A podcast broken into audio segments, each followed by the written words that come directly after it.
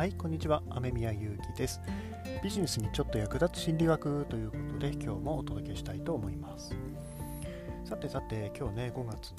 の7日ですかね、えー、まあ、連休明けて明日もまた土日と休みという風な感じでなかなかねこう、まあ、切り替わりが難しいのかあるいはま2日間だけのお仕事で、えなんとか乗り切ったという感じなのか、まあ、人それぞれかなと思います。えー、こんな時期になるとですねよく耳にするのが5月病って言葉ありますよね、まあ、このね連休明け4月に始まって1ヶ月なんとか乗り切ってのゴールデンウィーク連休明けで、まあ、その辺でこう間にね大きい休みが入るからそこでリフレッシュできるっていう人もいるんだけれどもなかなか帰ってねそこで仕事に行きづらいなとか行きたくないなって気持ちが強くなってしまうなんていうようなねそんな方もいらっしゃるんじゃないかなと思います。別にその5月病ってね病気そのものがあるわけじゃないんですけどもどうしてもなんかやる気が起きないなとか気持ちが乗らないなとか、ね、集中力が続かないなみたいなねそんな感じの、まあ、軽いうつ状態みたいなねそんな症状を呈してしまうというものではあるんですけどもこれがね長引いてしまうといわゆる適応障害みたいな感じで、えー、診断名がついてくる状態になってしまったりするので、まあ、やっぱりね注意が必要だななんでね、えー、まあ、そういう風になるかっていうとね、やっぱりま日頃からいろいろストレスを抱えていたりでそれがうまく処理できてないからっていうことではあったりするんですけどもどうでしょうね。あなた自身はそういう、まあ、5月病っぽいところがありますでしょうか？あるいはあなたの身の回りではどうでしょうか？もしねその身の回りの人にいたらねできれば早めに見つけて声をかけてあげてほしいなと思うんですけどもそんなあの身の回りの人でちょっとこう最近かいつもと違うなっていう風な様子をね、えー、知るときに、まあ、ぜひですね、えー、注目していただきたいポイントっていうのがあります。まあ、一つは睡眠ですよね。あなた自身にもね、当てはめて聞いていただいていいんですけども、睡眠。やっぱりそのね、いわゆるメンタルの不調っていうのが出た時に、真っ先にって言ってもいいぐらい睡眠の問題って起きやすいんですよね。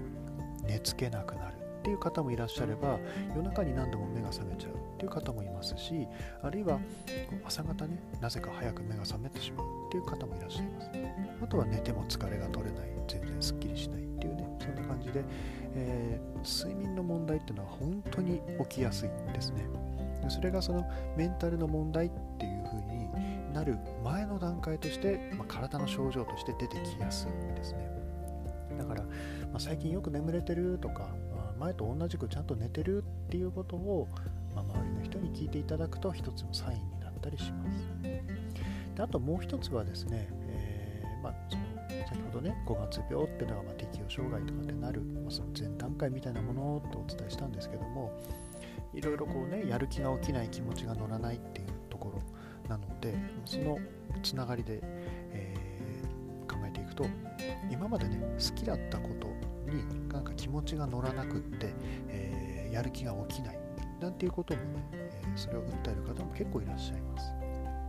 これまさにね、うつの症状というか、うつの診断基準の一つだったりもするんですけども、そのね、今まで好きだったこと、テレビを見て楽しいと思えないとか、スポーツが好きだったのになんか体を動かすのが億劫だなとかね、そういう風になってくると、まあ、ちょっと心配だなとちろんもともと家でのんびりするそういう、まあ、いわゆるインドア派というふうにね、まあ、言われるようなそういう方が同じようにインドアに過ごしているっていうのはそれは全くね問題ないんですけども今までね、えー、活発に動いてたり、まあ、好きだったことがあるにもかかわらずそれをなんかやる気にならないとかね、えー、気持ちが乗らないっていうことが1週間2週間って続くようだと、まあ、ちょっと心配かなっていうふうに本当繰り返しになりますけどそれが続くことでねいわゆるうつ状態というものでそしてまあうつ病というふうな感じになってしまったりすることもありますので、えー、ぜひですね早いうちに、えー、そういう、まあ、変化にね、えー、気づけていけたらいいなと思います。でそういう変化に気づいた時にはですね、まあ、ぜひ声をかけていただいて、まあ、無理しなくていいよとか、まあ、できるところからやりなよっていう感じで優しく見守ってあげるとか、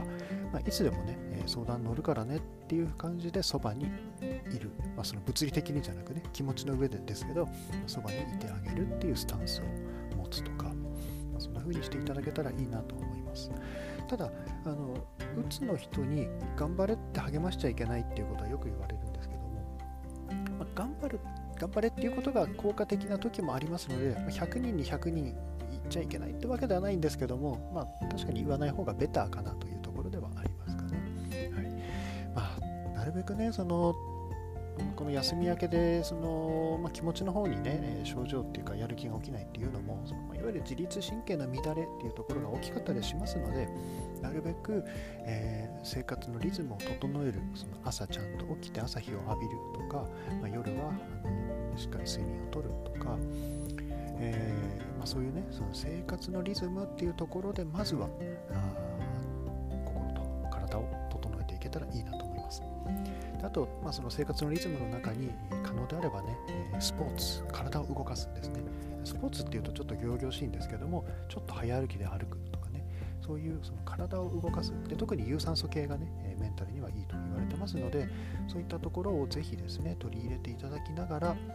えー、なんとかね、この時期乗り切っていけたらいいなとま。あ、誰でもね、気分の波っていうのはあるのはしょうがないんですけども、まあ、その辺を自覚した上でうまく付き合うという感じでしょうかね。はい、ということで、えー、ビジネスにちょっと役立つ心理学ということでね、まあ、今日はね、5月病のお話をさせてもらいました。まあね、あなた自身もそうですし、あなたの身の回りの人にもぜひですね、えー、ちょっと気をかけて、えー、気にかけてですかね、え、いただいて、みんなでね、助け合って支え合っていけたらいいなと思います。はい、ではお聴きいただきましてありがとうございました。雨宮ゆうきでした。では、バイバーイ。